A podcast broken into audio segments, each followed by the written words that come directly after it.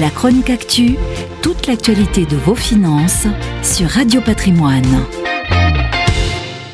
Connaissez-vous le jour des célibataires? Ça se passe en Chine tous les 11 novembre. Pourquoi cette date? Eh bien tout simplement parce que cette journée se caractérise par sa symbolique, quatre fois le chiffre 1, l'occasion de fêter les personnes qui ne sont pas en couple et donc de se faire des cadeaux.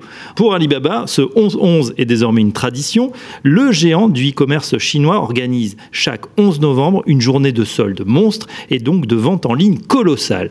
Et les chiffres donnent le tournis. Plus de 800 millions d'acheteurs ont déboursé c'est 492 milliards de yuan, soit 74 milliards de dollars de volume d'affaires revendiqués. La grande opération de solde a permis aux cybermarchands d'afficher un nouveau record de vente et de faire une démonstration de force dans l'e-commerce chinois. Une performance informatique mais également logistique. Les serveurs cloud ont tenu le coup malgré un pic à près de 600 000 commandes par seconde et Cainiao, la branche logistique, a expédié 2 milliards de colis sans souffrir de rupture majeure sur sa chaîne.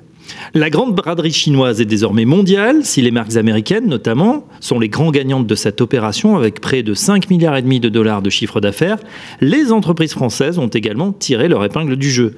L'Oréal ainsi que sa filiale Lancôme font partie des quelques 470 enseignes à avoir réalisé plus de 100 millions de yuan de vente, c'est-à-dire 15 millions de dollars.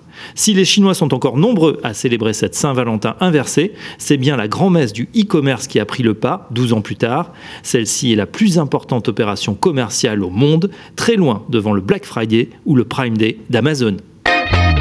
La chronique actu, toute l'actualité de vos finances sur Radio Patrimoine.